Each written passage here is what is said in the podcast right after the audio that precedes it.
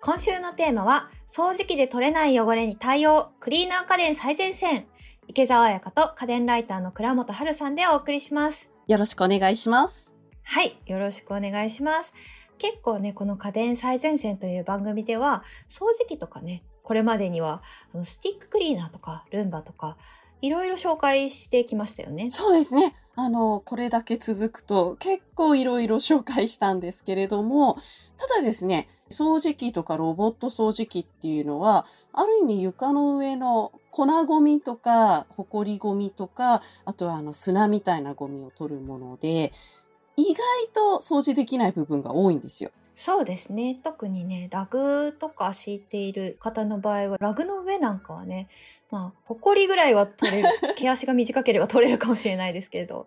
そう。リビングのソファーが布製品だったりした場合とか、うんソファーの下にラグ引いてるっていう人は、コーヒーこぼしちゃったり、あとはなんかこう、はいはいダラダラしながらケーキを食べてたら生クリームちょっと落としちゃったわ、みたいな、そういったあの、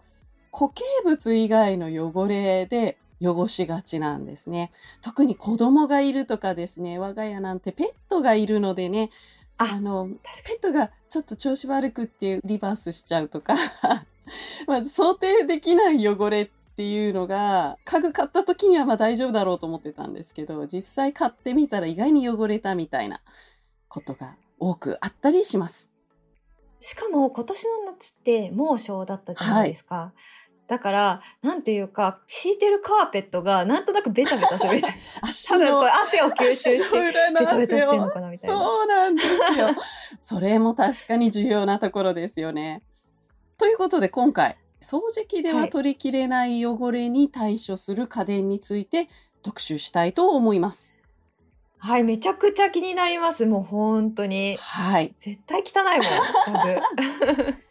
まず一つ目は、最近結構注目が集まっているリンサークリーナーというジャンルです。リンサークリーナー私初めて聞いたワードです。本当ですか？はい。これですね、掃除機みたいなノズルのある製品なんですけれども、このノズルの先から水を出して、布製品とかカーペットとかを水洗いをできるという製品です。面白いのがですね、これ、水を出しながら同時に同じノズルで水を吸い込むんですね。要は汚くなった水をノズルで吸い込むので、ソファーとかカーペットが水洗いできるけどべちょべちょにならないっていうものすごい画期的な製品なんです。確かに結構カーペットとかはい。硬いし大きいし、ソファーなんかもはい大型すぎて、もちろん洗濯機には入らないじゃないですか。そうなん水洗いしようと思うと結構大変なんですよね。大変というかできないんですよね。そう、あの、ラグとかわは、最近水洗いできる、あの、ソファーの下に引くラグとかあるんですけど、これ、洗ってみるとわかるんですけど、洗うのはいいんですよ。干すときに、あまりの重さに、私のような非力な女性一人では持ち上がらないっていうことがよくあってですね。うちは洗うときに夫がいることを確認しないと洗えないんですけれども、ただ、このリンサクリーナーを使えば、その場ですぐにケアできるので、お風呂場に移動するとかですね、お風呂場から上に持ち上げるとか、そういう面倒がありません。確かにそうですね。はい。ソファーなんかの場合、もう不可能。そうなんですよ。あの、もちろん布製ソファーの場合、カバーが外れるタイプもあるんですけれども、さらにその下まで染みちゃった場合にどうするかっていう話にもなりますし、コーヒーとかの場合、匂いが残ったりするので、やっぱり落とした時はカバー変えるだけではなく、もちろんカバー変えられないものも多いですしね。ちゃんと下まで掃除したいんですけれども、そういう場合にもこのリンサークリーナー。個人的には車の中の掃除とかにもすごく役立ってますね。車の椅子って持ち運びできないので。確かに。でも結構汗じみつきやすいところではありますよね。そうなんです。ただこれ、いいことばっかりだけではなくって、こぼしてすぐのシミを処理すると綺麗になるんですけれども、時間が経ったシミっていうのはなかなか綺麗にならないです。あの、すごい短時間だけ水を出すので、やっぱりお湯の中でゴシゴシ揉み洗いするほどの清掃性はないんですよね。なので、あ、こぼしちゃったわって言ったら、できれば乾く前にすぐに処理してほしいっていうことが一つ。もう一つが、リンサークリーナーって掃除機と違ってさっさっさっていう感じではなく、一つのエリアをこう、ジューってゆっくり掃除するので、あんまり一度に広範囲の掃除っていうのには向いてないです。ああ、そっか。はあの、部屋のカーペット全面を掃除するっていう場合は、さっき言ったように、あの、足裏の汗が気になるとかですね。そういう場合は、このリンサークリーナーでは、あんまりおすすめできないので、あくまでも汚れた時に汚れた部分をスポット掃除するっていう利用を私はおすすめしてます。車の中の椅子のスペースぐらいだったら掃除できるんですけれども、カーペットのラグぐらいの広さになると、かなり時間を根気よくしないと、うーん、あの、ちょっとめんどくさいかなと思いますね。まあ、確かに、大掃除で1年に1回ぐらいだったらいいかもしれないですけど。ただこれ、ね、毎週は難しいですか？そうですね。毎週はなかなか厳しいんじゃないかと思います。でもこれ汚れ、綺麗な水を入れるタンクと、汚くなった水を入れるタンクがもちろん別で用意されてるんですけれども、この汚水タンクの水、結構頻繁に掃除機とかかけて綺麗にしてる場所でもむちゃくちゃ汚くなるので、ああ、汚いんだなって、ちょっと、ちょっとこれリンサークリーナー使うと実感できるんじゃないかなと思いますね。そういうの好きです。自分の頑張りをこう可視化できる感じ。まさにそれ、さすが池谷さん、いいことおっしゃいました。そうなんですよ。自分の頑張りが目に見えます。うんうんうんうんこれって具体的なおすすめ商品って何かあったりしますか？はい。あの、リンサークリーナー結構ですね、こちら出してるメーカーが少なくって、今、えっ、と、個人的におすすめしてるのは、アイリス大山さんのリンサークリーナーシリーズになります。結構いろんなタイプがあって、基本的にどのシリーズでも40度までのお湯で掃除ができるようになっております。ので、油物っはい。て落ちにくいこともあるんですけれども40度ぐらいのぬるま湯で使うと落ちやすくなるので汚れに合わせてはお湯を使ったりとかしてほしいですね。ただ結構メーカーさんに取材した時によくある話らしいんですけれども、油落ちがいいんじゃないかと思って綺麗な方のお水タンクに洗剤を入れる方がいらっしゃるらしいんですよ。ああ。これ洗剤入れると泡で本体が壊れることがあります。気をつけたい。はい、あの壊れたってメーカーに連絡があってよく聞くと洗剤を使ってたみたいな人が結構いらっしゃるらしいのでこれ本当に洗剤を入れないことっていうことだけは周知してください。あの水タンクだけじゃなくってですね汚れに泡立つ洗剤をかけるのも NG です。あ、なるほど、そっちやってはい、あの。吸い込む時に洗剤ごと吸い込んでそれが泡になって悪さをすることがあるのでとにかく洗剤は使わない洗剤使う場合は洗剤を固く絞った布とかで拭いて絞った布で水拭きした後にそこからリンサークリーナーを使うとかですねとにかくその洗剤が混じった水を本体に入れないようには気をつけてください。なるほど、気をつけたいですね。あはいりがとうございます。今、ウェブサイトで見てるんですけど、ちっちゃい掃除機ぐらいえっとのサイズなんですかね。パッと見の感じだとちょっとコンパクトな空気清浄機に近いかもしれません。はいはいはいそこからパイプが出てる感じですね。比較的コンパクトなんですけれど、ただ結構うるさいです。一番最新のモデルは駆動音をちょっと抑えたっていうんですけれども、それでも最初に使った時はこんなに音するんだって思うかもしれないので、あの夜中の使用にはもしかしたらちょっとびっくりするかもしれないですね。それだけあはあの覚悟しておいてほしいです。気をつけたいと思います。はいこう他にもあの掃除機で取れない汚れに対処する家電ってあったりするんですか？はい、先ほど足裏で床が汚れるのが気になるっておっしゃってたんですけれども、はい、結構ね、えーと足の汗。はい、リンサクリーナーがスポット対応だとしたら広いエリアに対応するといえばスチームクリーナーになりますね。へえ、あ、そういった製品もあるんですね。はいスチームクリーナー、えー名前の通り蒸気で床をきれいにするものなんですけれども、まあ床とは言わず大掃除の時にキッチン周りの換気扇の油をスチームの熱と水で溶かして落としたりとか、要は熱と水で汚れを落としさらに蒸気なので90度以上の高い温度を出たりするので除菌にもなるっていう製品です。基本的には床？ものによりますが今回紹介したいのは床用スチームクリーナーってハンディタイプとかいろいろ種類あるんですけれどもものによって床用ヘッドっていう掃除機のヘッドみたいなのがついてるものもあります。これを使えば広い床でもコードレスクリーナーのような感じでスチーム掃除ができるようになるのでそういったものを選んでほしいと思います。これはカーペットなんかにも使えるんですはい、、床用クリーナーの多くはカーペット用のアタッチメントツールがついててですね掃除機のヘッドのところにマイクロファイバー製の布みたいなのをこうくるんと巻きつけられるようにカバーできるようになってたりするんですよ。このカバーをつければそのままカーペットの上も蒸気を当てることができます。ただ注意してほしいのは汚れを浮かす機能はあるんですけれどもでそのマイクロファイバーに汚れを吸着もしてくれるんですが、だから汚くはなるんですけれどもかといってさっき言ったリンサークリーナーのように例えばコーヒーこぼした時にこのはいはい。ヘッドでゴシゴシしたとしてもシミが完全に消えるってことはそんなないです。のであの全体をさっと拭き掃除するような感じでかつ、まんべんな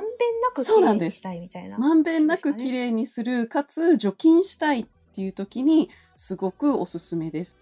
でもこれね本当にあの今日はカーペットって言ってますけれどもフローリングの上でも使った後足の裏がものすごいサラッサラするんですよ。なので個人的にはまあラグがあったりカーペットの人に今回おすすめしてますけれどもフローリングだけの人でも絶対これあると夏場は特におすすめです。あとトイレなんか結構その尿跳ねとかがそうですね。匂い取りにもいいですね。はいトイレの尿跳ねって結構壁にもついてるんですよ。え尿跳ねの範囲って洗剤メーカーの花王さんが実験したところ壁の方が実は多かったみたいな結果が出てたりするので、まあこの床用ヘッドを壁に当てて壁も除菌するっていうのは手ですよね。ああ、はい確かにいいかもしれないですね。そうなんです。うんうんちなみにこのスチームクリーナーっていうのはスチーム作る方式が大きく2つあります。それうんがボイラー式と言われるものとパネル式と言われるものなんですね。ボイラー式はボイラー室っていうタンクの中にあるお水をボイラー室で全部一気に温めるタイプです。これボイラー内に圧力がかかってその圧力ごと吹き出し口から蒸気を出すのでパワフルで圧力が高くって掃除性能が高い製品が多いです。で、もう一つがパネル式。ボイラー式は、あの、ボイラー内のお水を一気に温めるので、蒸気が吹き出るまでにちょっと時間がかかるんですよ。ああ、はない。で、パネル式はパネル型のヒーターの上にちょろちょろお水をこう提供することで、そのちょろちょろ出したお水の分を即蒸気にするっていうものになります。ただこちら、ああ、じゃあ結はい構、あれか。広範囲掃除して水が足りなくなったら継ぎ足しそう、継ぎ足しができるってタイムラグいうのがパネル式の良さ。あと、お水入れてスタートしてから始まるまでがすごく短かったりします。はい。ただ、その分圧力はボイラー式より少なくなることが多いので、掃除性能としては、除菌にはいいんですけれども、蒸気の力で汚れを吹き飛ばすという性能はちょっと落ちることが多いですね。ああ、なるほど。はい。用途に合わせて選びたいですね。はい。うん。でもう一つ最近出てきたのがスーパーヒート式っていうパネル式。これ普通に水を加熱してスタートにもう一回追加して加熱をするっていうものなんですよ。はいはい。はい、ので普通の蒸気ってお湯のポットの上から出てくる蒸気って触るとベタベタするじゃないですか。水が手にすごくつきやすいっていうか、このスーパーヒート式は蒸気をさらに加熱するのですごいさらっとした蒸気でフローリングを掃除した後もベタつきがない。なんかじとじとしないっていうか、もうすぐにさらっとしているっていう意味で、このスーパーヒート方式おすすめです。へえ。これ、さすがに、こう、掃除力みたいなのはボイラー式の方がボイラー式の方がやっぱりいいものが多いですね。はい。なるほど、なるほど。お手軽さっていうところはパネル方式だったりとか、スーパーヒート式、はいパネル式の中のスーパーヒート式っていうのを選ぶといい。そうですねあの、素早さとかお手軽さだったらこのパネル側なんですがもうあの年末で腰を入れて掃除するぞみたいな人だったらボイラー式をおすすめします。それでは具体的なおすすめ商品というのも教えていただけますか？はいパネル式ですとさっき言ったスーパーヒート式を採用した、うんえーアイリスオーヤマの 2way スチームクリーナー STP202 という製品がおすすめです。こちら掃除機に見えますけど、そうなんですよヘッド部分がでかい。あの、スティック掃除機のような見た目なんですけれども、これ何がいいかというと、スーパーヒート式を採用しているだけではなく、はいはい。本体のスチームを作る部分だけを分離させて、ハンディクリーナーみたいにも使えるんです。ああ、じゃあなんでしょう。なんか、ここちょっと気になるな、みたいな ところに、そう。あの、でしょう、棚とかちょっと棚の上とか、それこそコンロの上とか、あの、換気扇の上とか、ソファーの隙間部分はいはいはい。とか、掃除機のヘッドだと大きすぎてちょっとここは掃除できないみたいなところもハンディタイプにすれば隙間の掃除もできます。え、冊子とかも冊子ももう余裕でできます。え 気になる 一気に気になる。そうなんです。そういう意味でこちらの製品おすすめです。で、えーボイラー式ですとやっぱりパワーを求めるんでしたらケルヒャーさんが超おすすめです。こちら、えーボイラー式の SC4 イージーフレックスシリーズっていうのがあるんですけれども、これがなかなかのパワーなので、パワーを追求したいっていう人は、こちらの製品をおすすめしたいですね。これなんか、掃除のプロが使ってそうなそう。見た目してますけど。あの、昔の引きずって掃除するタイプのキャニスター掃除機みたいな形をしてます。うんうん、で、これ何がすごいかというと、ボイラー内の温度がですね、えー約143度っていう100度以上の温度になる超高温ボイラー式を採用しております。で、ボイラー式にもかかわらず、約4分目から蒸気をスタートできるっていう、ボイラー式にしては、スタートも早いです。かつ。ボイラーによってはさっき言ったようにですね、ボイラー内に圧力をかけるものが多いので、圧力が抜けるまで継ぎ出しできないっていうものもあるんですよ。こちらの製品はですね、水の継ぎ足しもスイッチを切ったらすぐにできるっていう連続使用ができるっていう意味でも、とにかくおすすめの製品になります。なるほど、なるほど。はい。確かに。お掃除のプロとか呼ぶと使ってそうな。そうですね。あの、ケルヒャーって高圧洗浄機で有名なんですけれども、高圧洗浄機もそうなんですけど、結構、あの、ドイツのメーカーなので、パワーがある方がいいんだろうみたいなドカンとした製品が、ただその分、パワー至上主義のファンが多い。私も好あきです。ーはい結構倉本さん、パワー系家電好きですよね。そうですね。ドライヤーもパワーをお願いしますみたいなところがあります。あと、あの、アイロンそうそう、アイロンも大きくってもパワーが欲しいタイプです。はい。なるほど、なるほど。そういうでパワーを求める方には、いいんじゃないぜひ覚えてください。はい他に何かおすすめのお掃除家電ってありますか？そうですね。最後に紹介したいのは、正直、パワーという意味では、ちょっとあんまりあれなんですけれども、今まで紹介した2つより手軽に導入できるという意味で、間質療養掃除機、ハンディタイプというものがあります。へえ、これ、え、どういうこと？ちょっとなんか、掃除機で質対応って言われても、そう、あのどう、いうことなのか？名前の通り、お水も吸い込める掃除機のことです。どういうこと？これね、意外に海外ではメジャーなジャンルの家電なんですけれども、はい。あの、吸い込むときに、ハンディクリーナーの先の方にゴミを貯めるタイプのハンディクリーナーって多いんですけれども、そこにゴミを貯めてモーターまでゴミを引っ張り込まないようなハンディクリーナーの場合、お水を吸い込んでもモーターが濡れないような構造になっているものがあるんですよ。へえ、なるほど。で、そういうものは間質療養のハンディ掃除機としていろんなメーカーが売ってたりします。まあ基本的には海外メーカーが多いですね。はいはい。ちょっと、あの、馴染みがなさすぎて、どういう使用シーンでこう生きるのかが。じゃあまずはその本はいはい体の写真を見てもらえばいいと思うので、有名どころだとブラックデッカーのハンディクリーナーリチウム間質療養ダストバスターというものがあるので、こちらちょっとチェックしていただけるでしょうか？はい。今チェックしております。本当にあれですね。ハンディ掃除機と似たようなそう、感じ本当に、実はこれ、本当にただのハンディ掃除機なんですが、先の方にゴミを貯めるところがあるのを、ちょっと形見るとわかると思うんですけれども、はい。ここに、えー牛乳とかジュースをこぼした時に、そのままこう、吸い込むと、牛乳、ジュースごと、液体ごと吸い込むことができるというものです。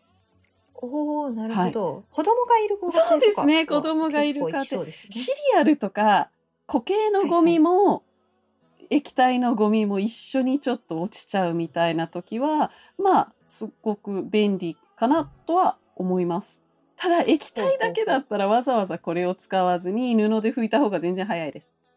確かに。ものすごく綺麗になるっていうことではなくざっくりと大きく液体汚れを取ってその後牛乳とかだったらもう一回あの布巾で拭かなきゃいけないかなっていうぐらいの汚れの取り方なので、固形物も一緒に落としちゃったとか例えばあの猫ちゃんが観葉植物の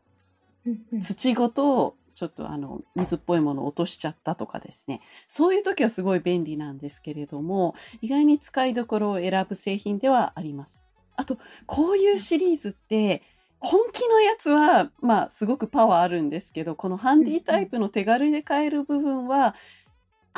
りパワーがないものも多いんですよ。はいはい。なので、ハンディタイプとして買うと、そこまで汚れをきっちり取るっていうよりも、ホコリとか細かな汚れを取れるかなぐらいに思っていただければいいかなと思います。まあなんか、あれですよね。結構リビングなんかにハンディ掃除機として療養でいけるものを置いておくといいのかなそうです。ね。あの、いざという時の緊急用。あとは、まあ、ちょっとした隅のホコリぐらいだったらちゃんと取れるので、がっちり掃除じゃなければ、液体を取らない時のハンディクリーナーとしてもいいかなと思います。はい。いろいろご紹介いただきありがとうございました。はい。今回は掃除機で取れない汚れに対応、クリーナー家電最前線というテーマでお送りしました。さて、家電最前線では番組への感想もお待ちしています。番組で紹介された家電を買ってみましたといった感想をツイッターでハッシュタグ家電最前線をつけて投稿してください。ここで一つご紹介します。加トちゃんさんより PCFX01B 同志社ハイブリッド式ネックファンを購入しました。プレートの冷え感は OK。ファンは少し弱い。充電池の持ちは軽いので致し方ないですね。携帯用充電池を併用しています。